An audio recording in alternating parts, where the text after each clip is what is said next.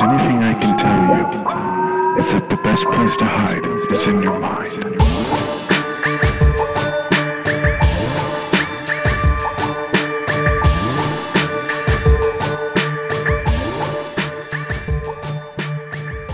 Welcome back, Ghoul Gang. I have Hannah with me, so it's even more of a dig, and it's Ghoul Gang for life, baby. Hannah's Hannah's said that it's a thing, so welcome, Hannah, to correspondence. I don't know that I said it was a thing. I like grudgingly agreed to use the term one time. Yeah, it doesn't matter. Ghoul Gang. Okay. We have a fun guest with us today. I'm very excited. You're listening to Correspondence, the show where I've uh, stalked uh, an entire company for two years uh, and bought several f- products from them just so that I can demand satisfaction uh, from their product manager. Um, and uh, so now she's forced to be on the show and pretend to be my friend. Welcome, Maddie Mullen, product manager from Libro.fm. Thank you so much for having me, and I do not feel forced at all. I am very excited to that have I've this done my job well. That's the thing. Nobody thinks they were forced to be on the show. Everybody thinks it's their idea by the time Tyler is done like talking them into it. How do you That's think I got definitely how I Hannah to join so. me? yeah. Um, Maddie, introduce yourself. Tell tell our listeners uh, a little bit about yourself. Absolutely. Um, well, hi, everyone. My name is Maddie. I am the product manager at Libro FM. Um, for those who don't know, Libro FM is an audiobook company where um, you select an independent bookstore to support with your purchases. So when you create your account, you select your local bookstore. For me, it's Third Place Books in Seattle, Washington. Um, and I think for what's what's y'all's um, Uh, bookstore. in Canby here, I do the Book Nook. Yes. Okay, cool. So you probably selected the book Nook at Mhm. sign up. And then um, from then on, any purchase that you make, whether you're purchasing an individual audiobook or you're starting a monthly membership, we're splitting the profits um, from that purchase with your local bookstore. So um, that's a little bit about Libro FM. Um, product manager for a tech company, Audio uh, Libro FM is a tech company um, that does digital audiobooks. Um, product management is really about taking the feature requests that we're getting from customers who um, are saying, hey, if you did this thing, it would make my experience with Libro FM better.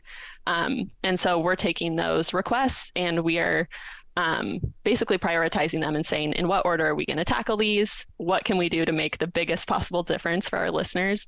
Um, so that's a big part of my job. And then as we figure out what we're prioritizing, um, we will do app releases or we make an update to the website.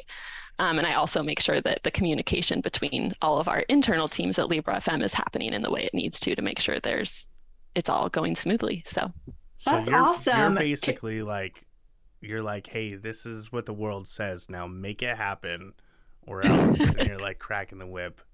You're in No, charge. I would- Basically, you're the top dog.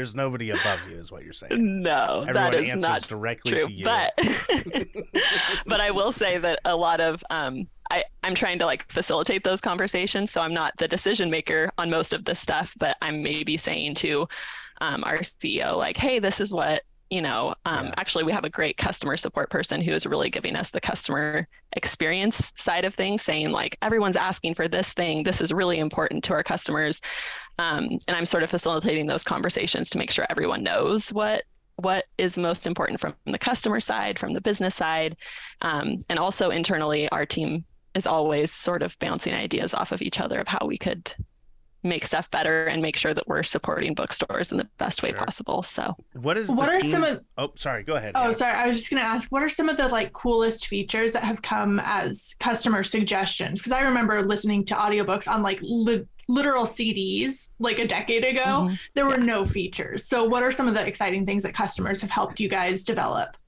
Oh, yeah, that's a great question. Um, I would say that one of the ones that immediately comes to mind that's um, fairly recent on to have on both apps is um, being able to get audiobooks with credits in the app. Um, for a long time, our apps were only listening. So you would go to the website, you would buy an audiobook there, and then it would sync with the app and you would listen via the app. um, what we heard over and over and over from customers was, "Hey, I want to be able to do everything in the app. I don't want to have to go back and forth between the website." And so um, we built it. So now that's possible in both the iOS and Android apps. Um, and probably one of the most fun parts of my job is when we build something that everyone's been asking for, seeing the feedback come in once we release that. So people Yeah, saying, "Oh my gosh, I'm so excited," or you know, That was a big one for me. Like I Yeah. when I I was uh, convincing a friend of mine to join Libro, um, and I was like, "Yeah, man, it's it's great. The only drawback at this point is you have to go to their website to get the book, and then you can go back to the app to download it." And he he pulls up the app, and he he had already signed up at that point, and he's like, "No, I I can just get the book right here." On, on the app and he's on a an, on an Apple Yeah. and I'm an, on an on an Android. I'm like son of a mm-hmm. bitch. They, they give the Apple people that chance, but I don't. And then like a week later, I was like, oh, I can just buy it on the app. Yes. Yay! yes, I know we made that was oh, it felt so good to tell all of our Android folks like, "Hey, we have it there for you now" cuz often there is a little bit of a gap between either Android will do something first or iOS will do something first. Sure. Um so it's very fun to be able to say, "Hey, this thing that you really wanted, it's here." And um to see app reviews change, some people will give us a lower star review and then we say, "We added what you asked for," and they bump it up to 5 stars and that's just That's great. makes my That's heart happy. awesome. yeah, and then oh, oh, the other one that was very recent. Um, we had a lot of people requesting Apple Watch integration, so we built that as well, and people were very excited about that. Um, just because they wanted to be able to listen when they were going for a walk without taking their phone or working out or um, whatever it may be. They're now able to to listen to their audiobooks without having their phone. I don't even understand how Apple Watches work. So uh, what Yeah, we're both described is like- Android people, yeah. so this Oh, is going really? way over Wait, our you don't heads. need your Yeah. phone I like anymore. the You can just have concept. a watch. Yeah, and I mean, I'll be totally honest. I am not an Apple Watch person either. Like, I I've used it a little bit to test out our app, but um, some of my family members are hardcore Apple Watch folks, and I'm just like, uh, like I don't wear I don't wear stuff. I don't wear jewelry. I don't wear watches, so I'm sort of in the same boat. Uh, how nice be- big is the team over at Libro? Is it? I mean, is it like spanning the world, or is it one office? So um, we are very interesting in the fact that even before COVID, we've always been distributed, work from home. Um, we don't. Uh, Oh, you're such a hipster. Oh, before it was cool. yes, we definitely are. Um, our co-founders have sort of always said, "Yeah, we don't want to be have a spot where everyone's having to go into the office." So, um, built from coffee shop, a coffee shop near you, probably. There's um, that's sort of how we've operated, and um, now we are. Let's see, I want to say we're like maybe 17 people at this point. Um, oh wow. and yeah, as we've grown, it used to be a lot of folks in the Seattle area, and now we're across the US. We have folks in New York and Boston and Georgia and Ohio. Like we there's people all over the US now. Was it started in Seattle? Was the the company founded yes. there? Yes, the company was founded. It actually um, it's a cool story. It started as a conversation in Third Place Books pub, I believe. They have a pub and it was started, I think, Hmm. by a group of friends over beers there. So Nice. sort of a fun fun origin story for us. Rather than the we should buy a bar, it's we should start an app to have audiobooks better than Yes. Amazon. exactly. So Hannah, we just need to get a job at Libro together, and then we can work in Seattle together. Oh, yes, or They should- remotely. I like just- the remote. They can just have us, yeah, whatever. I yeah, no, I just wanted to have a studio with you again. Whatever. No, I I uh, am adamantly opposed to ever working in an office or studio. Tyler, you tried to get me in the studio, and I moved five hours away. I did. I finally built a studio worthy of you, and you're like, peace out. It's like I'm gonna go live up in almost Canada. That's Uh, awesome. So so yeah, small team, but you guys are producing some really cool stuff. You guys are obviously very um customer minded, right? Like it's not about the money, it's not about you know this big corporation that you guys need to have a giant foothold. It's about what can you do for the customer. I think the the number one thing that sets you guys apart is the fact that while you are a digital company that is doing these you know these books that are very it's it's you know kind of at a arm's length relationship when it comes to a lot of digital content and stuff right? Audiobooks podcasts music even. It's you don't get to to really have your hands on anything tangible. You guys have still helped the small businesses like bookstores who it is something that you can go in and and hold on to a book and see. And i've gotten to a point where now every time i buy a book and and read it and finish it on audio i go over and to the book nook and i try to buy the physical book because it's almost like a trophy right? Of like yeah i did this. I finished this book.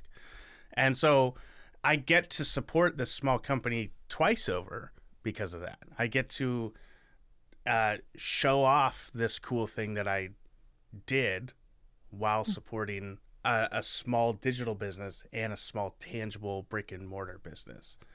And and it's the, the what you guys did that creates that. That's amazing to hear, honestly, and that's it. Yeah, it makes me happy to hear you say that you feel that way because that really is our goal is to be customer centric and to be bookstore centric in what we're doing. Um, and we're actually uh, we're what's called a social purpose corporation, um, which means that we basically that gives us the freedom to make decisions based on the social good instead of financial reasons. Um, and that was something that that was a step we very intentionally took because we are not trying to be like a mega company that's taking over everything. We really are trying to keep the focus on local independent bookstores. We want our customers to know that when they reach out, they're going to hear from a human and yeah. they are going to be taken care of as if they were in their local bookstore.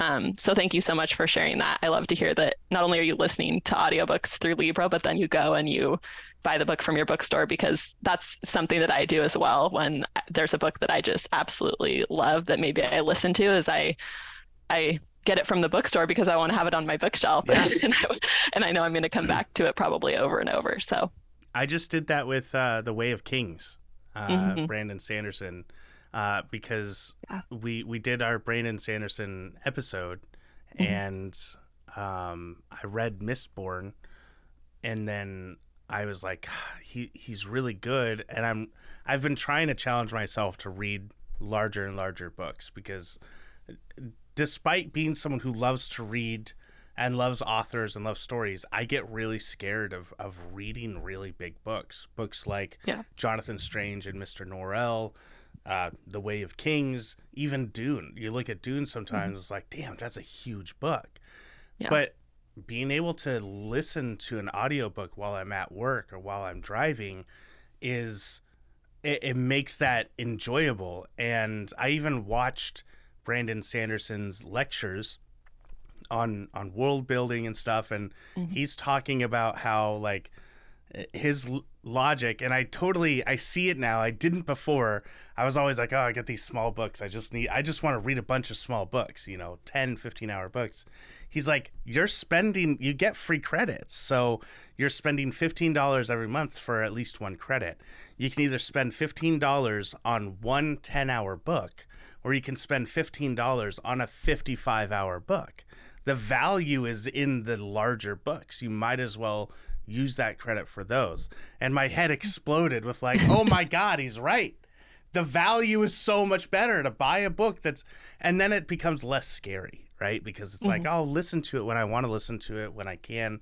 I don't have to, like, try and stay awake while I'm reading this massive book and get through the the slog of it all. Um, Absolutely. But then I listen to it and I grab the physical book and I'm like, oh, I'm I like I'll look at like, oh, this is where I'm at, and you know, a book that's that's like finger finger length thick, and I'm three quarters of the way there. I'm like, I'm so good at reading. This is so awesome. I like how you described short books as 10 to 15 hours. I think 90% of the audiobooks I listen to are less than 10 hours long. The really? one I'm listening to right now is nine and a half hours long. Is it is it the Harper Lee one? No, um, I actually don't ever listen to books for the show as an audiobook. I'm very particular about what I'll listen to as an audiobook. So it's usually like memoirs and certain nonfiction, like something I don't have to pay too close of attention to. I can't take notes and listen to audiobooks, which is why when I'm doing research for the show, it's always got to be a physical book. So I can like put little stickies in it or like write notes and turn back a page for reference. Um, so yeah, so I'll listen to certain memoirs or like really easy mysteries. So what I'm listening to right now is The Guest List by Lucy oh. Foley, I think. It's like a very modern Agatha Christie esque um, like murder mystery. So those kinds of like very I don't know. I think if we were um, talking like Robert Louis Stevenson in his letter to um, Arthur Conan Doyle, they would he, he would call it junk food basically. So kind of like those junk food page turner mystery novels. Those are what I normally listen to, and those are normally pretty short. And isn't that one a full cast audiobook where yes, the different yeah. characters? I love that. Those are some of my favorites because it just feels intended for audio. I guess. I I'm always torn on those. Like the Dune audiobook, I couldn't get through, and it was, it was like so a very. Good. I know Tyler loves it. It was full cast, like super highly produced, and that was just a little bit too much for me. I think I like the guest list because yes, it's got different voices for different characters, which makes it easier to like follow um, when you're listening to it and you can't see like which character you're reading on the page. Um, but also the voices aren't like so over the top that it's distracting. Like it's just kind of nice and mellow, like someone's reading me a book. But yeah, it's really good so far. I'm probably like halfway through. I'm looking real quick to see uh, Michael Kramer, Way of Kings, um, Mistborn, Michael Kramer. Yeah, I do like that between Mistborn and uh, the Stormlight Archives series, it's the same narrator. Like it's like you find uh, you find a narrator that fits an author's voice rather mm-hmm. than just a book's voice, and that carries over. Um, so I I do like when you do that, but I I love the full production of like we got cast, and then you don't you don't have to be like, oh wait, who's talking again? It's like no, we know that voice. It's that. yeah, absolutely. And I it was funny when I first started with Libro. Admittedly, when I started, I was not. I loved books, but I was not an audiobook listener. Really, I'd maybe listened to one or two. Um, and so when I started, I only listened to memoir and nonfiction on audio. I wouldn't really touch fiction because it felt I don't know, it felt strange to me for some reason. But then I listened to um, Daisy Jones and the Six, which is a full cast. There's a lot of narrators in that book. I want to say there might there's like maybe 40 or something. I don't know. It's Whoa. a big list of narrators. Um, and it lends it's a fiction book that lends itself to the audio format and it was like my gateway into understanding how amazing fiction can be via audiobook. It was and now i listen to i don't it's not like i listen exclusively to full cast audiobooks but it, that was the way that i was introduced to fiction. And it was i just needed a little adjustment i think to really engage with fiction in that format. And that book did it for me just because it was so um, perfect i think for the audiobook format with all the different characters. And it was it sounded like i was listening to a documentary about a band basically. Oh, that's awesome. What would you say so i guess this is this is a two part question uh, maybe three part mm-hmm. um, let's see how many parts we can get out of this question. Um, what's your favorite book? Part 2 mm-hmm. favorite author. Uh, part three is an is there an audio book that's different from written that is your favorite? Oh my gosh, how much time do you have for this question? we have a whole hour. We can spend the rest of the time just talking about this. Let's do it. Okay, perfect. Um, well, I will start by saying thinking about favorite author, favorite book was really hard for me because I think it sort of depends on recency, right? Like what I've read most recently. But I have noticed a pattern for myself, and that is um, sort of the, I think it's called like the found family trope when someone has sort of created a family separate from you know their biological family from like friends or people that they've met that um, that love them and uh, that they connect with. Um, I have a, I actually have a friend who I've recommended a few books to, and she keeps coming back to me and saying, Maddie, these books are so dark. Like, why are you recommending them to me? I can't read them before bed. And I'm like, they're dark? Really? Like, what? And, and then I think about it and, and I'm like, oh, yeah, they are pretty dark. But if they have found family for me, that redeems the whole thing and it feels like beautiful and happy, I guess.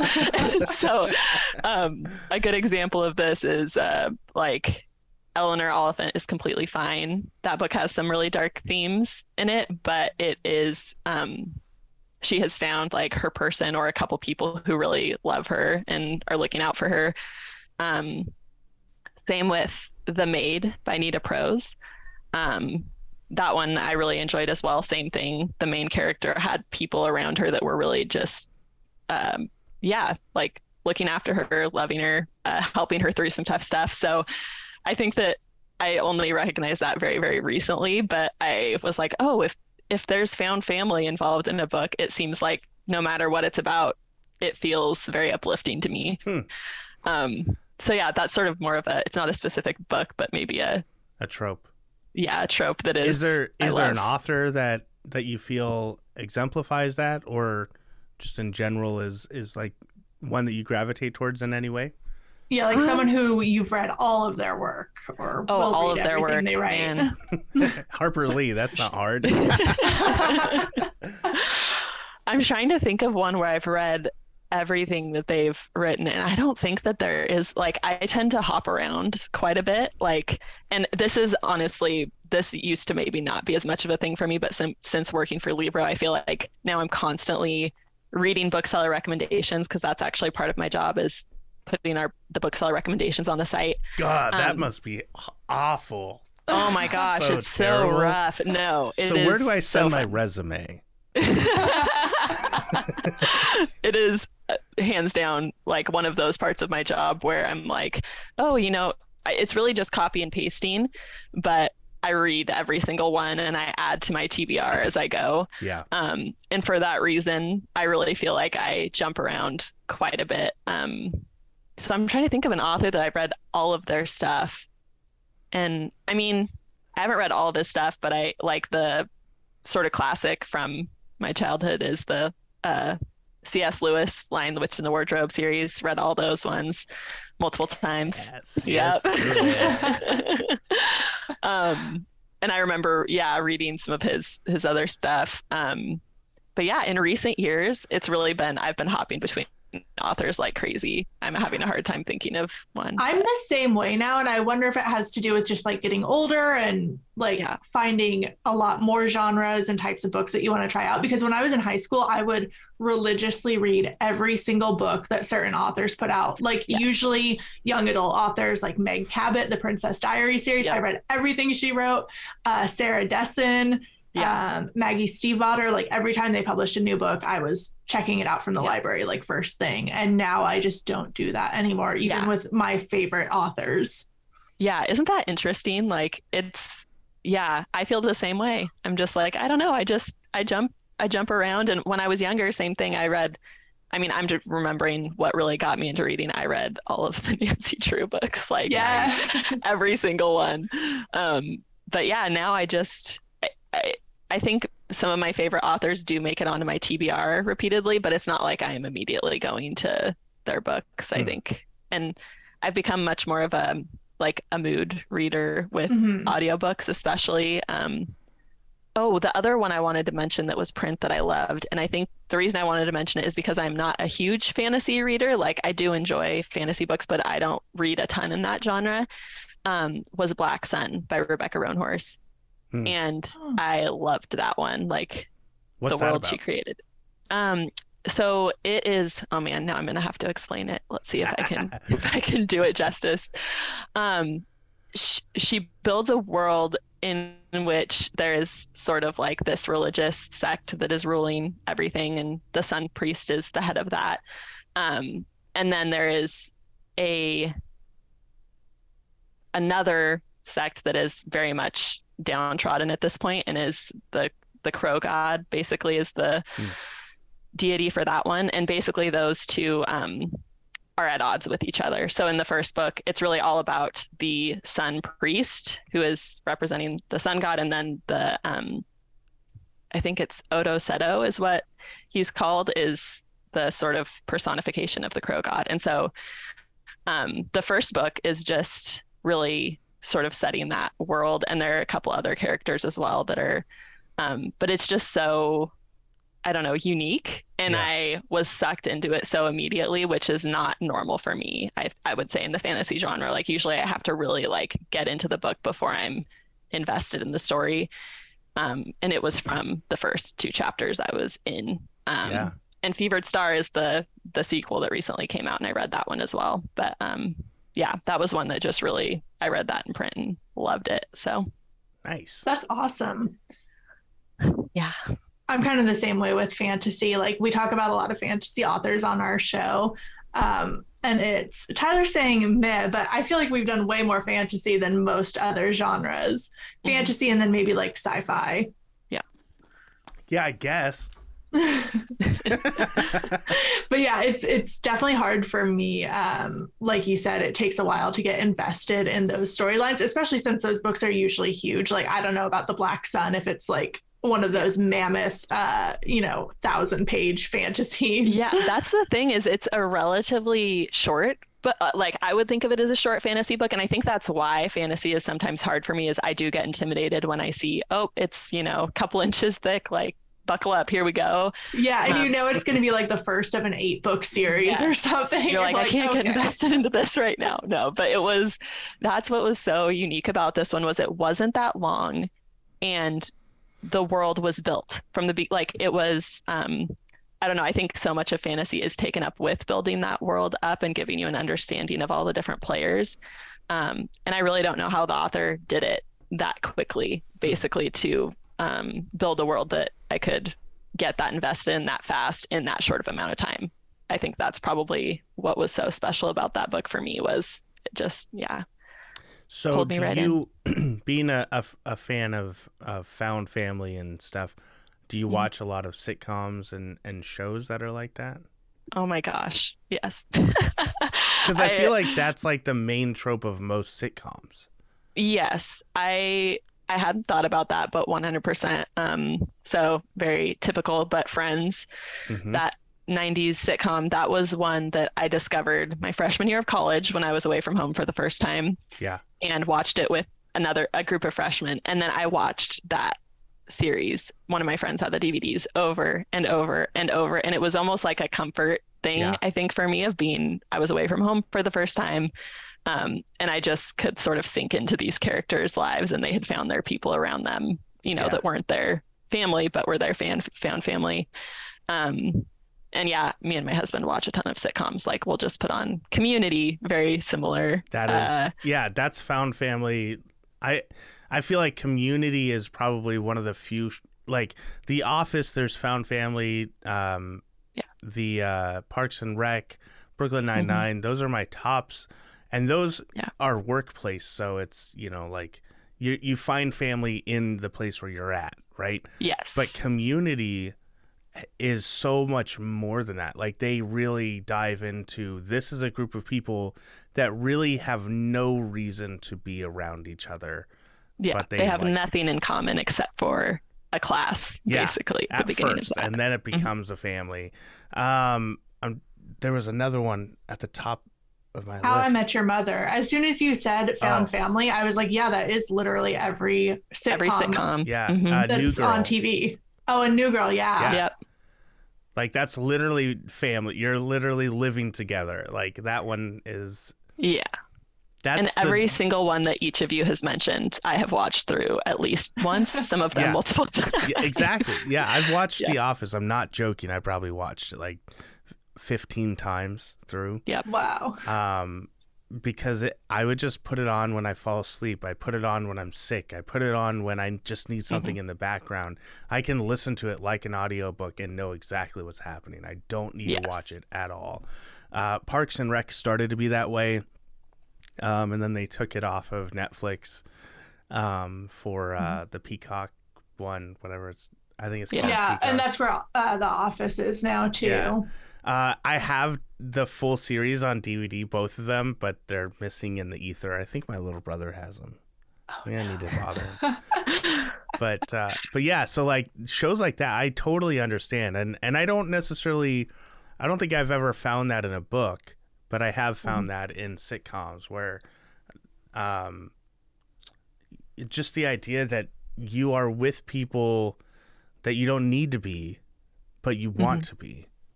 Uh, that's Mm-hmm. You can maybe argue that Harry Potter is a bit of found family because he doesn't really have a family. He's like kind of adopting Ron's family and his school Mm-hmm. friends and teachers and stuff like that. Yeah. Yeah, except think- he's a Horcrux and he's a cursed item that to bring people to him anyway. Spoiler alert, Tyler. It's only been like 15 years since the last one came out. What? Have either of you read um, House in the Cerulean Sea by T.J. Klune? no.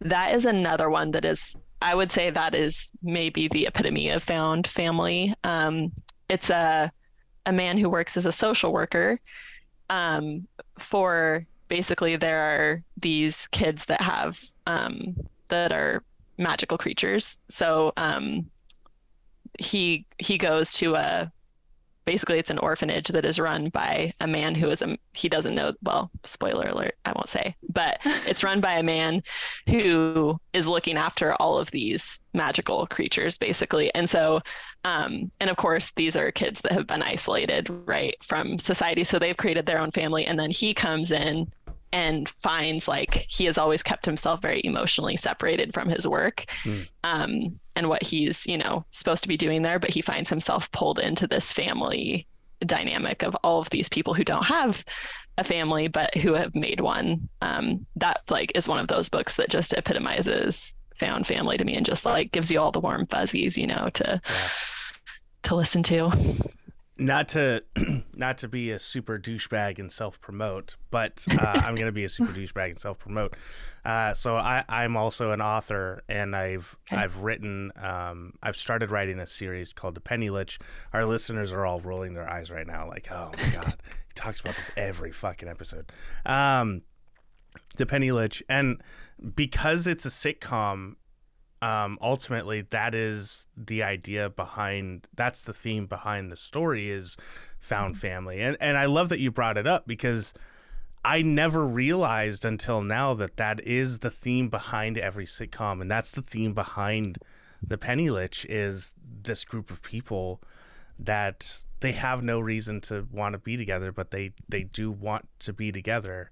Um, So if you're if you're looking for short fantasy stories that are sitcom and and found family, I've got one for you. Sweet. I will have to read that then.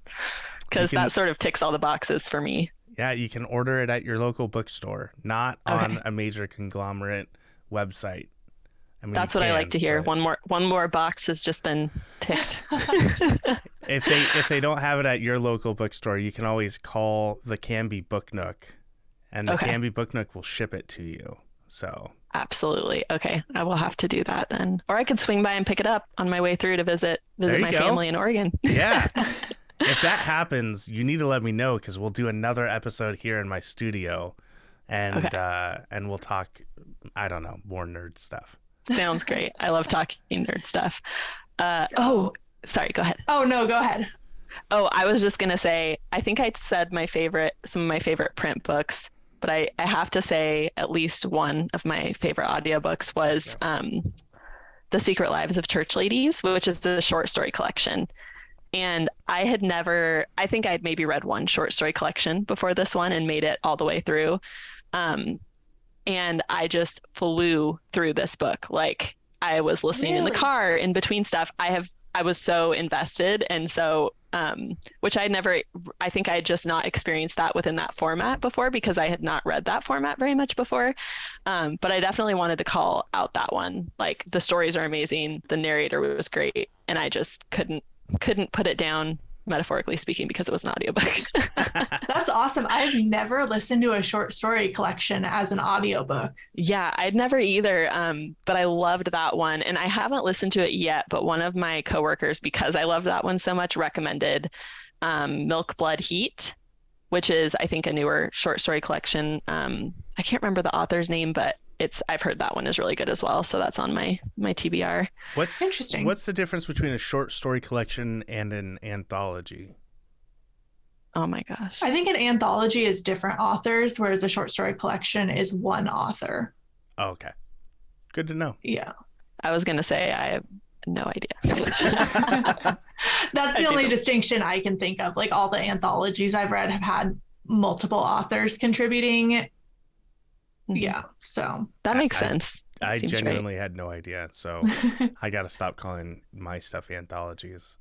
I don't think I ever well, technically, but- Quilandia is because it Quilandia is, has lots of different authors, but um, no, the the Penny Lich is not an And anthology. I didn't. I don't think I ever called it that. I think I was trying to figure out uh, a way of because it's it's such a different medium for uh, producing work. You've got um, you know short stories. I was originally trying to do it every month. Now it's going to be every quarter with uh, a bundle pack sort of thing. Um, but it, it's such a weird thing, and I, and I'm doing it probably the wrong way, like absolutely the wrong way. Um, but it's it's how my brain works, and so um, uh, I'm not sure if I would call yours even a short story collection. I think Right. maybe that's more of a serialization right, because short story collections, I feel like they don't like Continue. the second story doesn't continue the plot of the first one. exactly. Um, Mhm. they might be similar like thematically, but not down to the characters and everything. so yeah, so it's just a serial at this point. So, Maddie, uh, in your opinion, Mhm. does listening to audiobooks count as reading? I love love this question. Um, absolutely. I think that probably it's not surprising that I feel that way given that I work at an audiobooks company. But um, I think the number one reason, and this is something that I've just sort of been learning more about recently, is just the accessibility factor for audiobooks is um, for those who are not able to read physical books or who find reading physical books much more difficult than listening to audiobooks. Um, it's I think that's the if that is the way you can read, you're reading, right? And um and the other piece that is just interesting to think about is that as humans, like we've been listening to stories a lot longer than we've been reading them with our eyes. Yeah. Um so I, I can understand like why people ask the question, but I think that it's really just two different ways of getting to the same spot, right? You're listening or you're reading and like comprehending and making meaning of what you're taking in. Um, so yeah, I think that I feel like it is absolutely reading and I count it like when I, you know, I'm keeping track of how many books I've read this year for the first time and I absolutely count audiobooks towards that. And um, my four year old recently started school and he has a little reading log and I absolutely will count audiobooks towards his reading log. So Nice. it's um in every area I just feel like yes, absolutely. Yes, it, it counts it counts as reading. What about for um, emerging authors and writers? I, I feel like there's a certain there's a certain lack of information when you're listening to an audiobook compared to when you're reading a, a physical book for um, people who want to learn how to be better writers. Obviously, Okay. there's you can listen to an audiobook and go, okay, I, I hear the way that they're the voice is talking, Yes. and I can try and mimic that and work that out in in my writing. But the grammar of it is never going to get picked up from the the audiobook. Yeah, I think it so depends on the well, the reader first of all, because I think for some people there are things where it's like like personally for me, if I'm studying something for school, um, Hannah, it sounds like you're this way too. I need to be able to take notes in the Mhm. margins and put sticky notes in the in the pages. Um, but I think it just depends on the reader, and I think it depends on the the book as well. Um, there are certain books where it's yeah, I think it's just it depends on sort of the use case. So what you're talking about it makes sense to me that it's a lot easier maybe to read than to listen. Um, some people might find it easier to listen than to read, and then I think there are also the situations where, for me, when I'm listening for pleasure, I guess when I'm just listening Sure. to hear the story, there have been times where um, the audio format sort of takes me by surprise and I walk away going, I took more away from that than I would have if I read it in print. Um, a good example is The Firekeeper's Daughter. Um, I believe the author's name is Angie Boulley, um, but I might have mispronounced that. But uh, basically, with that book, there it, it centers around Ojibwe culture, and listening to it, I was able to hear the Ojibwe pronunciations of a bunch of words that if I was reading it would have been um, a I would have been mispronouncing it in my head, and b it would have been distracting because I probably would have been like, oh wait, how do I how do I say that, and like how does and sort of as I was listening, the it was just so integrated into the story, and I was hearing it told this person's voice, and I just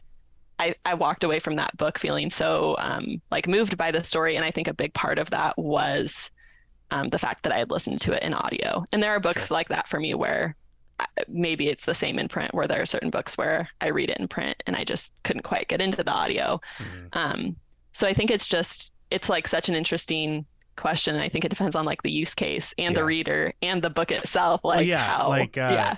When I when I did uh, Norse gods mm-hmm. for our Neil Gaiman episode, I listened to it. It was one of the first audiobooks that I bought and it was so perfect as an audiobook because the Norse mythology was an oral tradition, right? It, it wasn't written down as like, a, oh, go study this. It was this mm-hmm. is what we told over campfires and yes. and while drinking, and so having the author himself read it in his words and in his voice with the same um, grandeur that the story would have been told, I, I feel like reading it would have been dumb.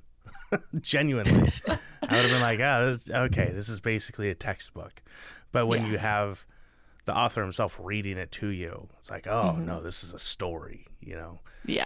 Um, and then yeah, like listening to Dune, listening to Wheel of Time, I could get into it because I'm not focused on the reading aspect. I'm focused on the story.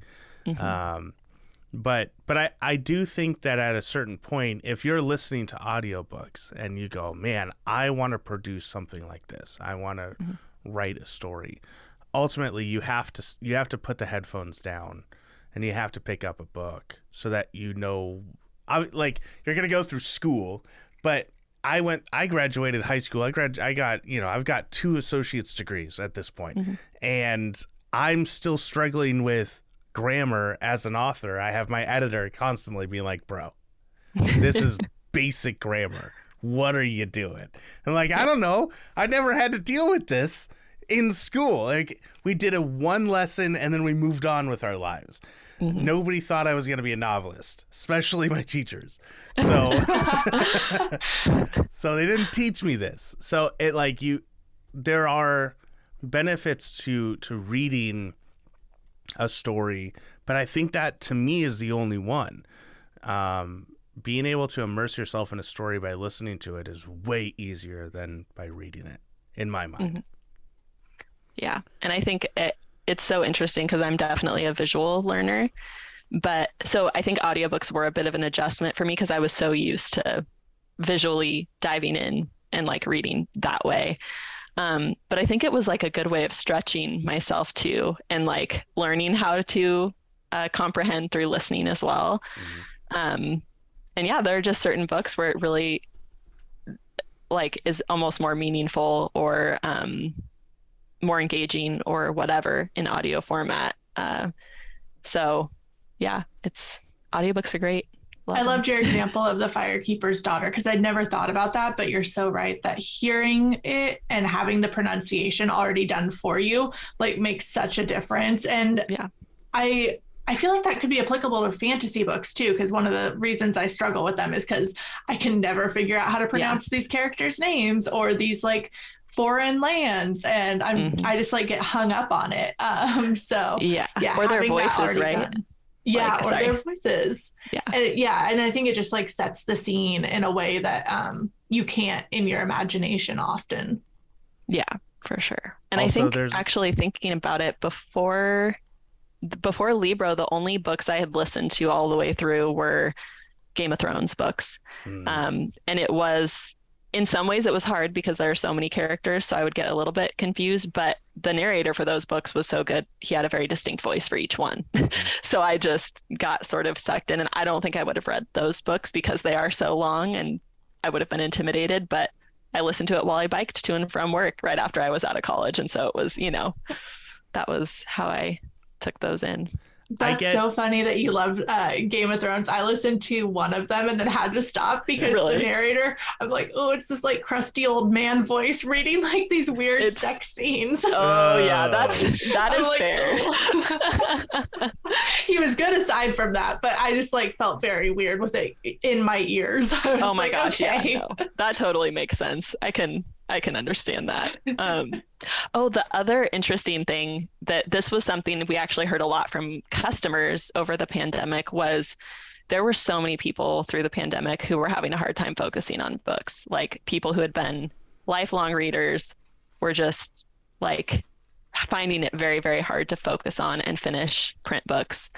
Um, and we heard from more than one person that was like audiobooks sort of saved me during during this time like because i was able to still read without having to sit there and look at a book. And you know so i thought that that was very very interesting and something that i wouldn't have necessarily thought. But i think because of all that was going on in the world um, that was so overwhelming and hard for a couple of years there was like this need to be able to have the story told to you instead of look at the words on the page and translate Maybe that's my problem. I didn't really correlate it with the pandemic, but I have like I'll tell people all the time how in the last like three or four years it seems like my ability to focus on tasks has completely plummeted and that includes reading books like i used to sit down and finish a book in a day if i really liked it like i would read it Mhm. all night long and now it's like i'm always looking at my phone or like getting up to do something checking my email and i'm like what has happened to my attention span but maybe i've got whatever everyone else caught during the pandemic yeah It's it's just TikTok. I don't I don't do TikTok though. I do scroll through Instagram Reels, which is go. like Yeah. TikTok but for millennials. Yep. One. Oh my gosh. And I I have two little kids, they're four and two. And after I became a mom, I was like, what is reading? Like where where do I fit this into my day? Like there's no time. And um now audiobooks, like I'm re- reading at least half of what I'm reading via audio because I listen while I do the dishes and I listen while I fold laundry and me and my husband listen in the car when we go to visit family. So um yeah, it's just a new I think for folks who maybe I didn't grow up listening to a ton of audiobooks, but discovered them in my adult life and it's like I just found another way to Yeah. Yeah. enjoy what I enjoy so much. So I actually You had bought mentioned- um, some headphones that I I got like these really nice uh, uh, Bluetooth headphones that I love. They go around the head and over the ear rather than like the ear pods that stick in the ear. And um, I don't I don't know if our listeners know this, but I'm a dad now. Um, so uh, the we- listeners do know this. uh, and so my wife is constantly cleaning dishes, laundry. She's a stay at home mom now. So I went and I bought her a pair of these headphones um, because she's like, I want to listen to music, but I don't want to be loud. I don't want to be playing Mhm. music or listening to books. Um, so I, I got her set up with Libro. I got her the um, the headphones, and and now she's listening to podcasts instead of the books that I recommended. but I, I get it. At like, least she's listening. yeah, Yep. but it's like she can just have the headphones in and do her thing, and and it gives her some alone time, which I think is great because Yeah, that kid's absolutely. needy. And Yeah. Maddie, you had mentioned earlier that uh, for the first time this year, you're tracking how many books you're reading. yes. Um, how many books have you read so far?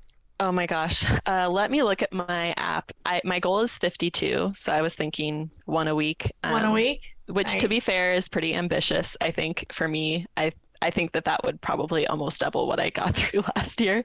Um, and so far, I have read, let's see, 28. So Oh, I'm a little over halfway through. Um, and I use uh, like the story graph for tracking. Um, it's sort of like an alternative to Goodreads. Oh, I hadn't heard of that. I started using Goodreads. Before that, I would like literally make a collage of the Yeah. cover of every book I read. And I was like, this takes forever. Like, there's got to be an easier way. So I should try the story graph. Oh yeah, Storygraph is great. It's yeah, it's sort of like the um I mean the same way Libro FM is an alternative to Audible, it's an alternative to Goodreads and um yeah, I've enjoyed using it. I've never tracked how many I've read before, but I I love it because I'm reading anyways and I like making progress on things. So I like to see my little progress bar ticking up. Um but yeah, it's yeah, I I think I'm optimistic. I'm gonna be able to make it. I also am planning. There's a couple books on my TBR that are graphic novels, um, so I'm looking forward to reading those. And those usually take me a little less time. So if I do that, you know, probably over the holidays in November, December, I, what I are think I can what are the it. graphic novels on your list? uh, let me look.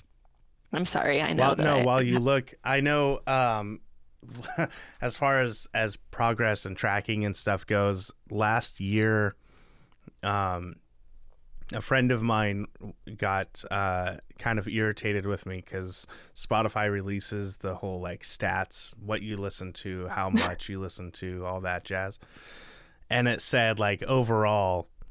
I don't even remember what the number was. You know, it was you know in the hundreds of hours of listening to stuff on Spotify, and um, mine was, I think, like twenty more hours than his. And he's like, "How? How's that possible?" He's like, "I listen to music all the time, when I'm at work, when I'm in the car, when I'm at home."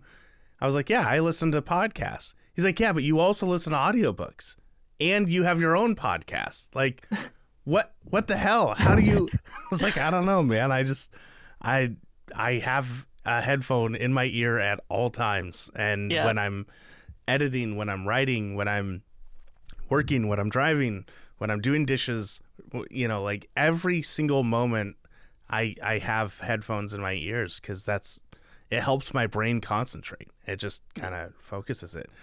Uh, so I don't know if I want to track too much more um, because I think it'd be too much.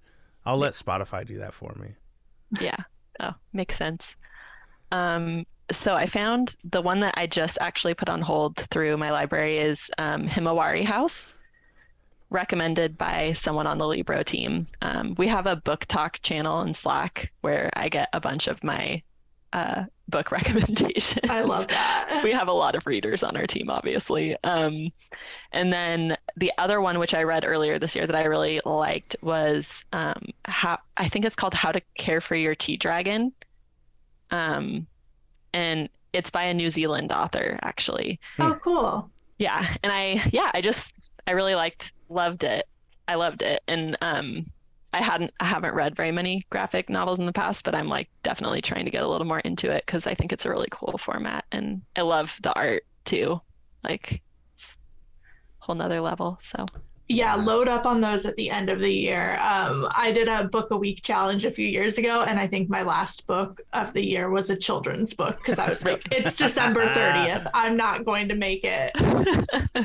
if I can count children's books, then my book count is well over uh, like a Yeah, so you've already made it. okay, that makes me feel better. Yeah, my kids will go to the library and they'll get, you know, 10 or 15, and then they just want me to read those over and over and over until we take them back and get the next 10 or 15 that they're going to read through. So, Have you? Did you do the uh, Dolly Parton uh, book train thingy that she does? I did not.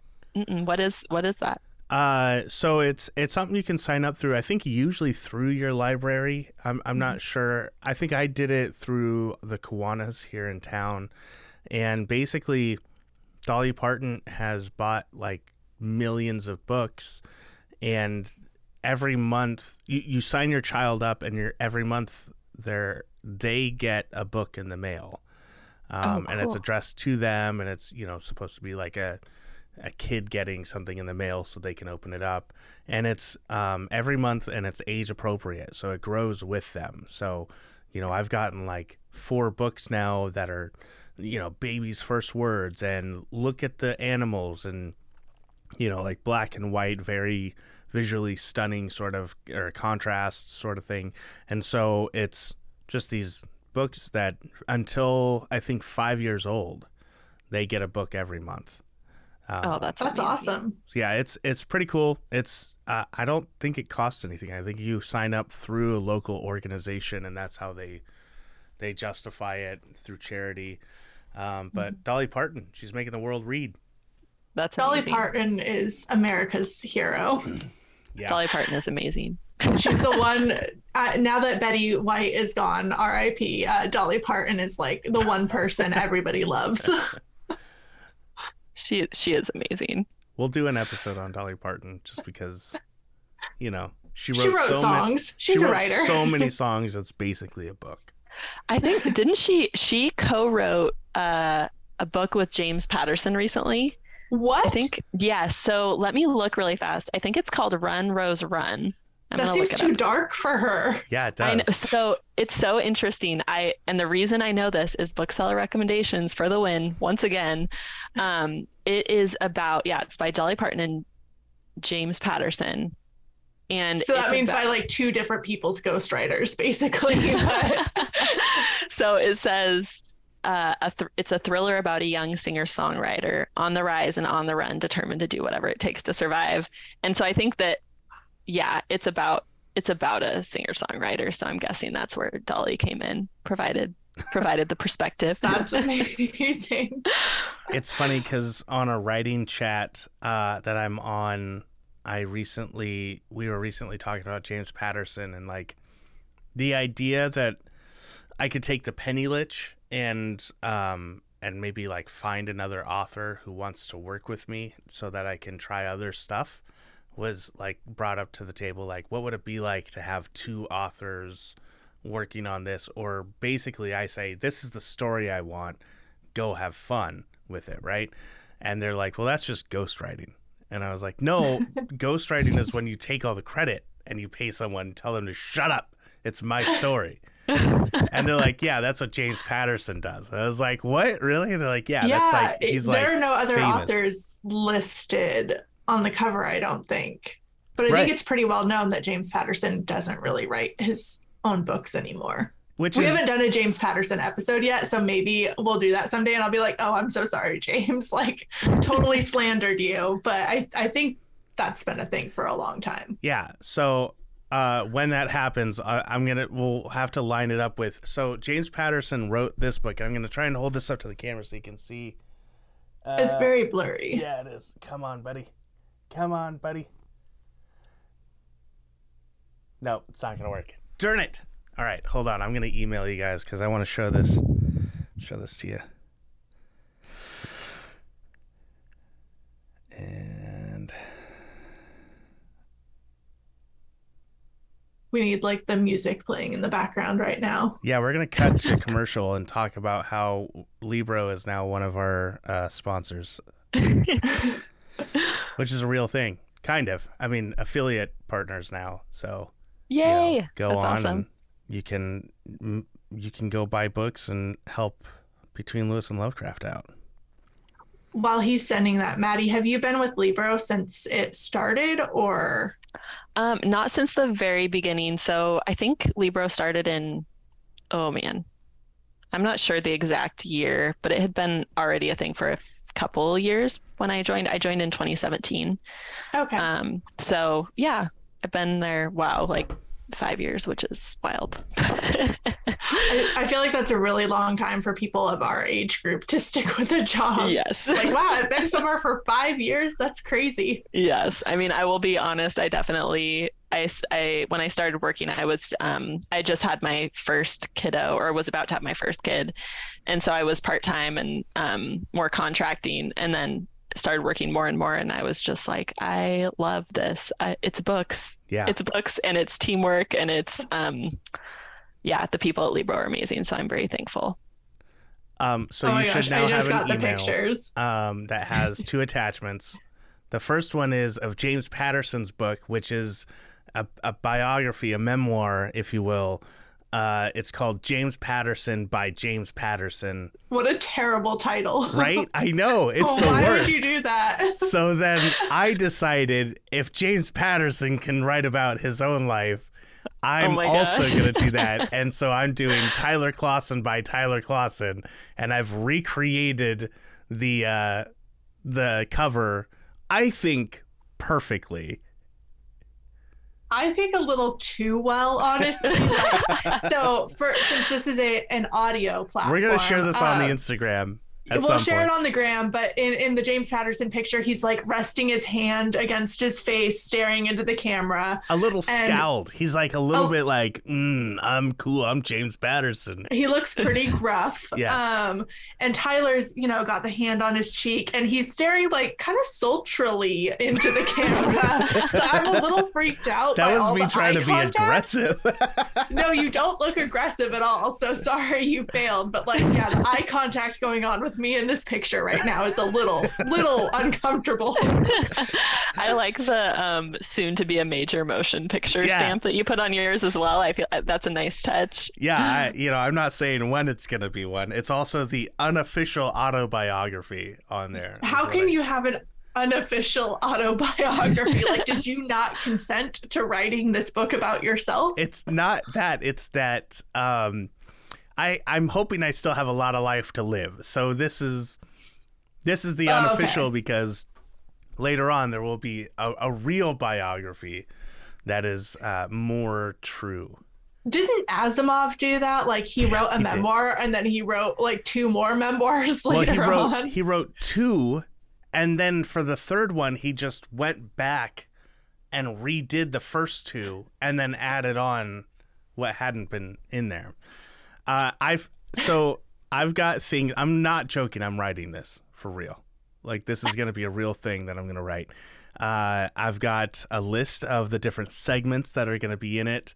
Uh, I've got like I've got themes that if you're a listener of our show, you'll know like you'll hear some common themes of things that I think are important that I'm going to talk about. Hopefully in a funny way. Have some life things that happen to me in the book. I've also got uh, an arts and crafts section. Uh, I'm going to share some of my art, which is very bad, but hey, it's going to be in there. I've, I'm also I've already decided there's going to be a section where I'm going to talk about how like I'm really tired of writing about myself, so I'm not going to do that anymore. I've asked some friends to ghost write sections of this autobiography. of your memoir. yeah, for me. So I'm gonna have different, you know, like short story collection in the autobiography that is about like people meeting me or some shit. So it's gonna be a ride. It's gonna be fun as hell. And then here's what I want to do. I want to do an audiobook. Maybe uh, Libro and I can, you know, make a deal or something. I do an audiobook and it'll be Tyler Clausen by Tyler Clausen, read by Tyler Clausen. oh my, oh my god. gosh.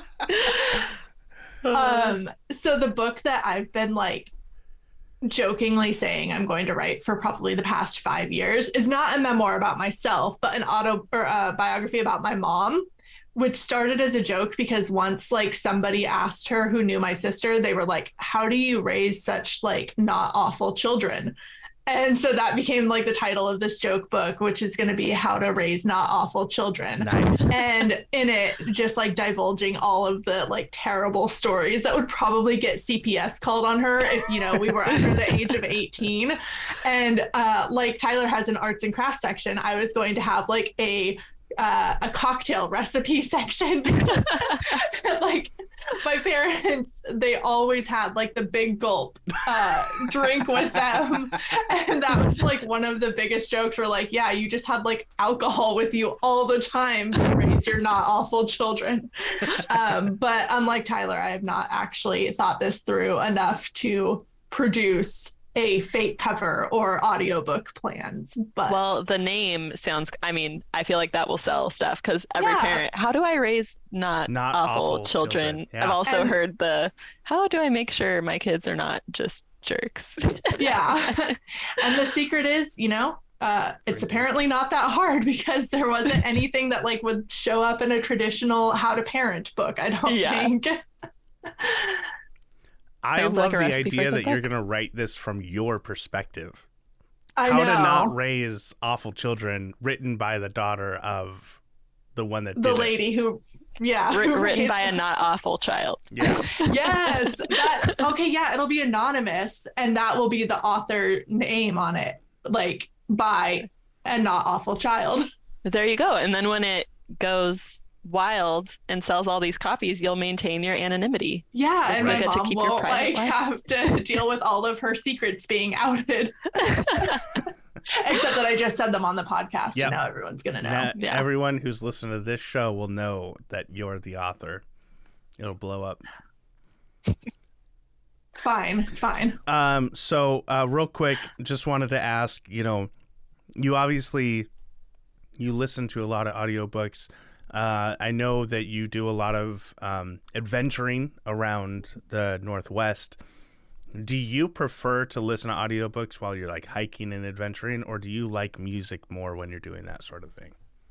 This is a really good question. Um, I think interestingly for me, hiking and like adventuring is usually like a social thing. Mm. Usually I'm doing it with family or friends or whatever, and it's sort of like a opportunity to spend time together. So I'm often actually not listening while I hike or um, or go on the various Pacific Northwest adventures that I love so much. Um, but for exercise in general, like working out and stuff, I Yeah.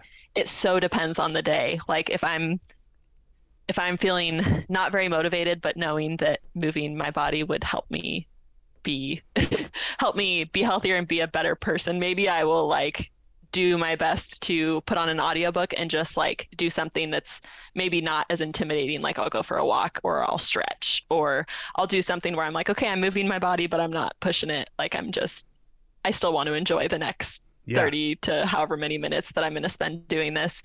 Um, but on those days where I'm like feeling very motivated and I'm like, yeah, like let's get a good workout in, then I'll probably listen to music. I think Yeah. that's sort of the distinction for me is audiobooks are something that makes it fun when I might not be feeling excited about the idea of being active and um, music is more for when I'm feeling hardcore, I guess. I love that. as hardcore as I get these days anyways.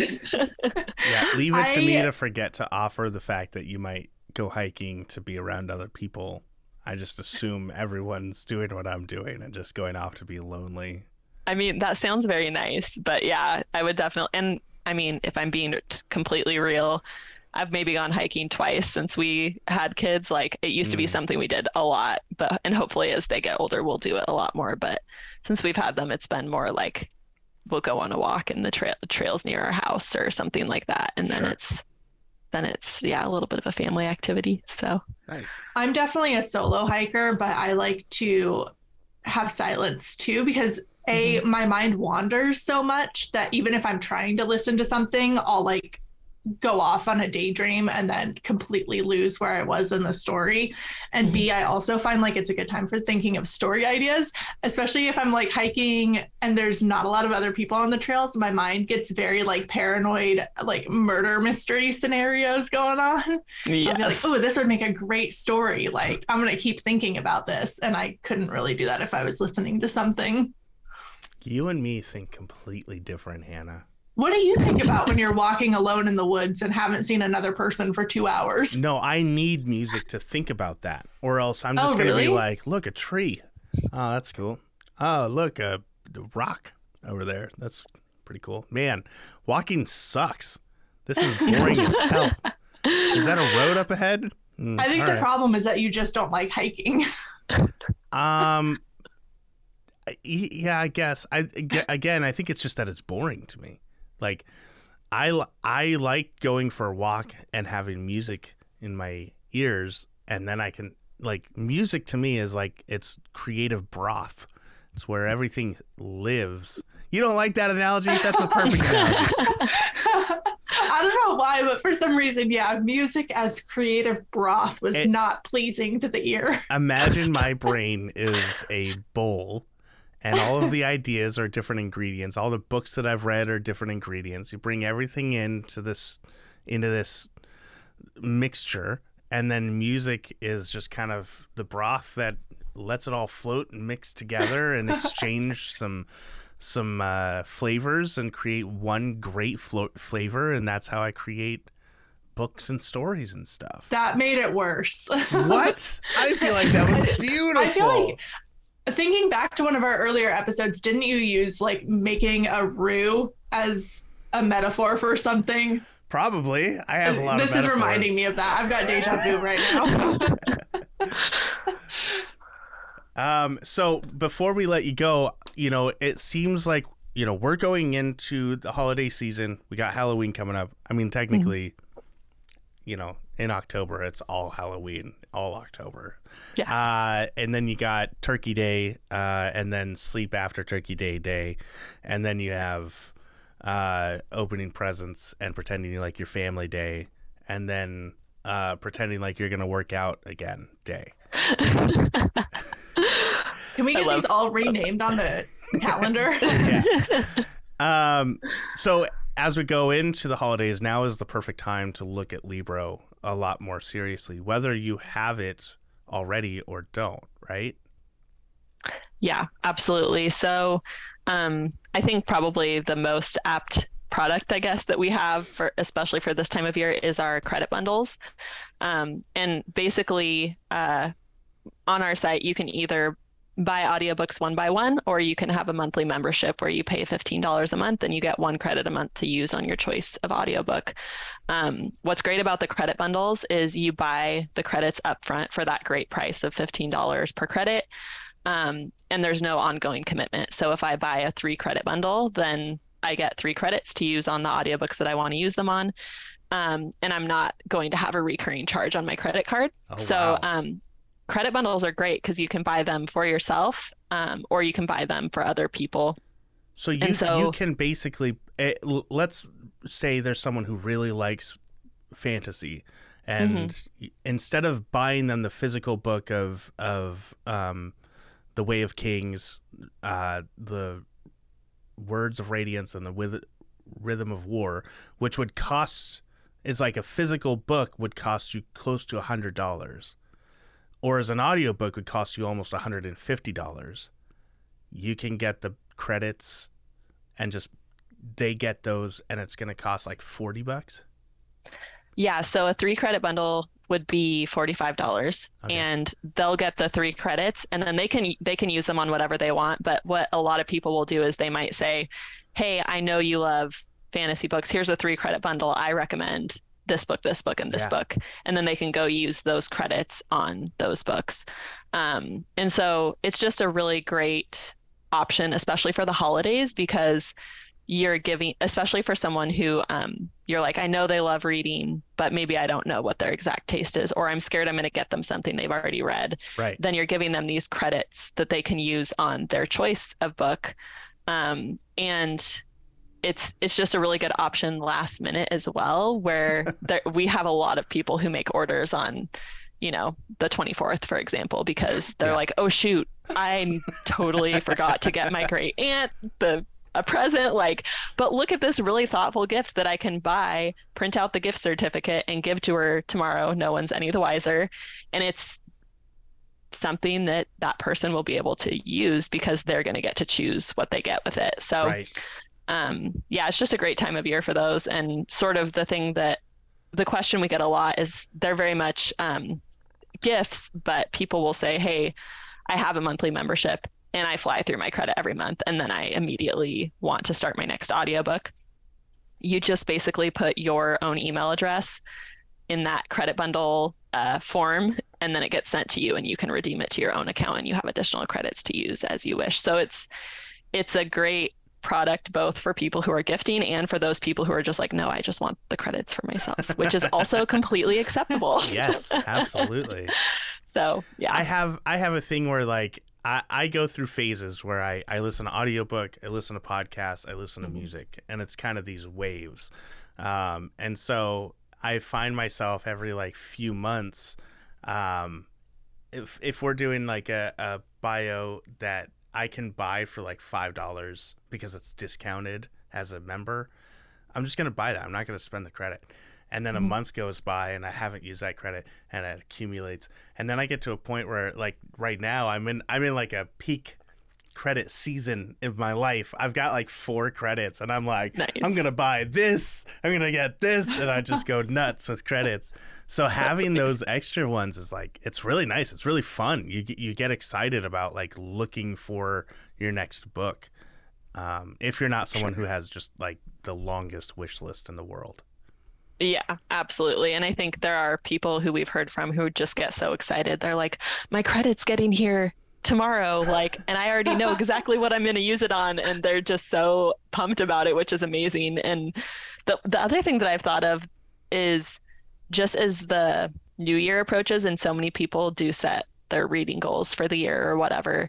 I think credit bundles are also a great way to sort of like hold yourself maybe to the goal that you're setting. You can say, like, oh, I want to read however many books. I'm going to get a six credit bundle or a 12 credit bundle because I know that's going to help me hit my goal for the year. Yeah. Um, but that might be a more, I don't know, maybe not everyone is like goal oriented like am. But it, so- it, could, it makes sense if you get yourself a, a 12 credit bundle, then Mm-hmm. right there you're looking at two books every month, and that's like if you're doing um if you're doing a membership, right? You get Mm-hmm. the 12, and then you get one additional one every month. That's two every month. That's that's freaking 48 books, man, or 24 yeah, there books. you go. That's most, that's most of the, I did the math 24. wrong. I'm sorry. See, I didn't even call you on it because I'm terrible at math. So I was just taking your word for it. Hannah was ready. She knew I was going to do the math and do it I, I saw him like look up and I was like, oh, he's thinking math right now. How is this gonna go? Well, still gets you for me that would get me about halfway to my goal, which Yeah. is which is about right for me. Like I probably read about half and half print and audio. So yeah. That's awesome. That's really cool.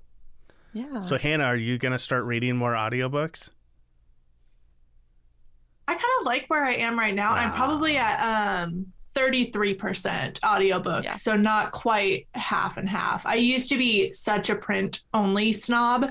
I definitely didn't consider audiobooks reading because you know when you're in like high school or whatever, you have unlimited free time to read physical books. And then once I like grew up and got a job, I was like, oh no, like I can't read a book while like cleaning the house or driving to work or doing all these other th- like sitting on the bus. Um, so yeah, now audiobooks are much more a part of my rotation. Yeah. And it's it's such a thing where I think it's actually a little bit of a hacking your brain thing where when you're having to do something that you're not looking forward to, you can trick yourself into looking forward to it because you get to listen to your book. Exactly. And that like we we all joke like, "Oh my gosh, I listened to the best book this weekend. My house is the cleanest it's ever been," which 100% holds true for me because I'll be listening and I'm like, "I'm not ready to stop listening. Maybe I'll go like clean, you know, that room that I've been not thinking about for the last month. Or maybe I'll go like do a load of laundry that I wasn't previously planning on doing. And then before I know it, I'm like, oh, I did all these things that I was not looking forward to. And I feel like I've been relaxing too. Like, Absolutely. Yeah, I meal prepped so much yesterday because I was enjoying the book I was listening to. I was like, oh, I'm going to chop all these vegetables for the week. Like, my kitchen is so organized right now. that's I legitimately at work listening to audiobooks and I'll I'll get through work. Uh, I got through a whole job. I'm an electrician, so I, I pull wire, install devices, and do all kinds of programming. Um, and listening to my audiobooks, I, I, I just want to keep going and get things done. Um, and so my boss was like, "Bro, where's this job at?" I'm like, "Oh, I I finished that like a week ago, man." He's like, "What? you came in under hours, like a whole week under hours. How did you do that?" I was like, "Brandon Sanderson."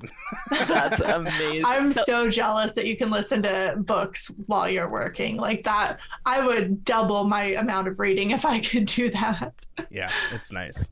it's really funny. We had an electrician at our house working, like it was probably six months to a year ago now when we were, I can't remember what exactly we were doing, but he was listening to audiobooks. And I was like, hey, try Libro. Like, I was like, I'm not creepy, I promise, but there's this really great audiobook.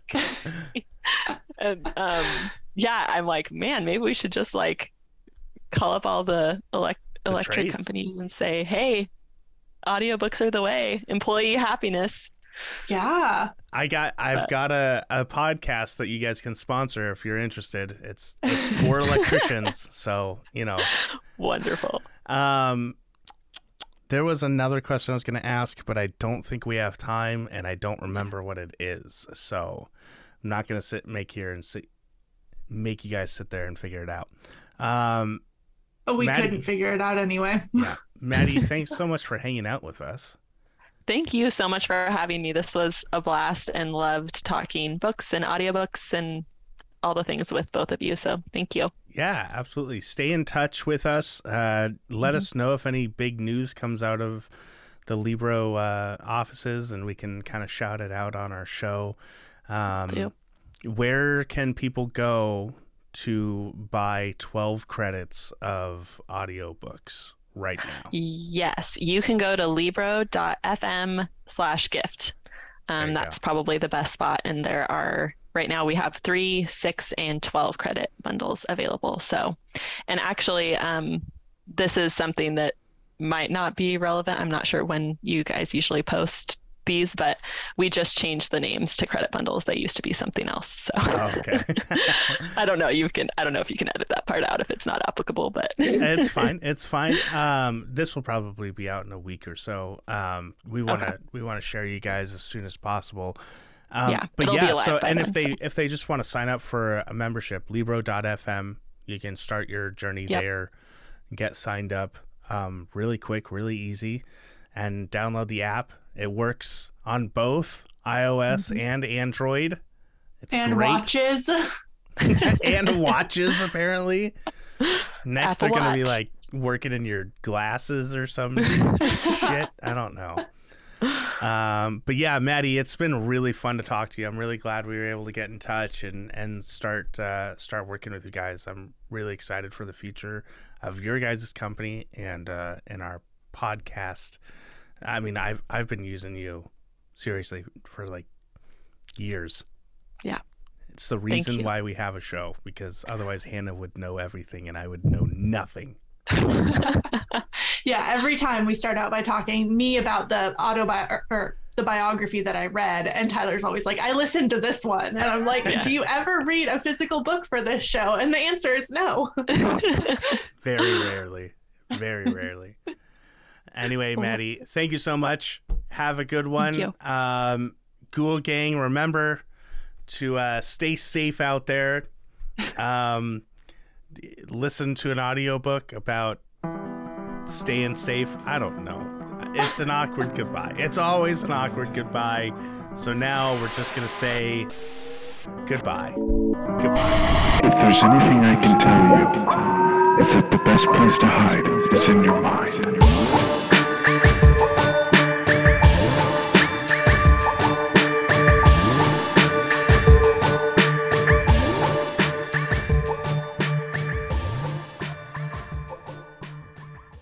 I like how you echoed yourself at the end. Goodbye. Goodbye. Goodbye.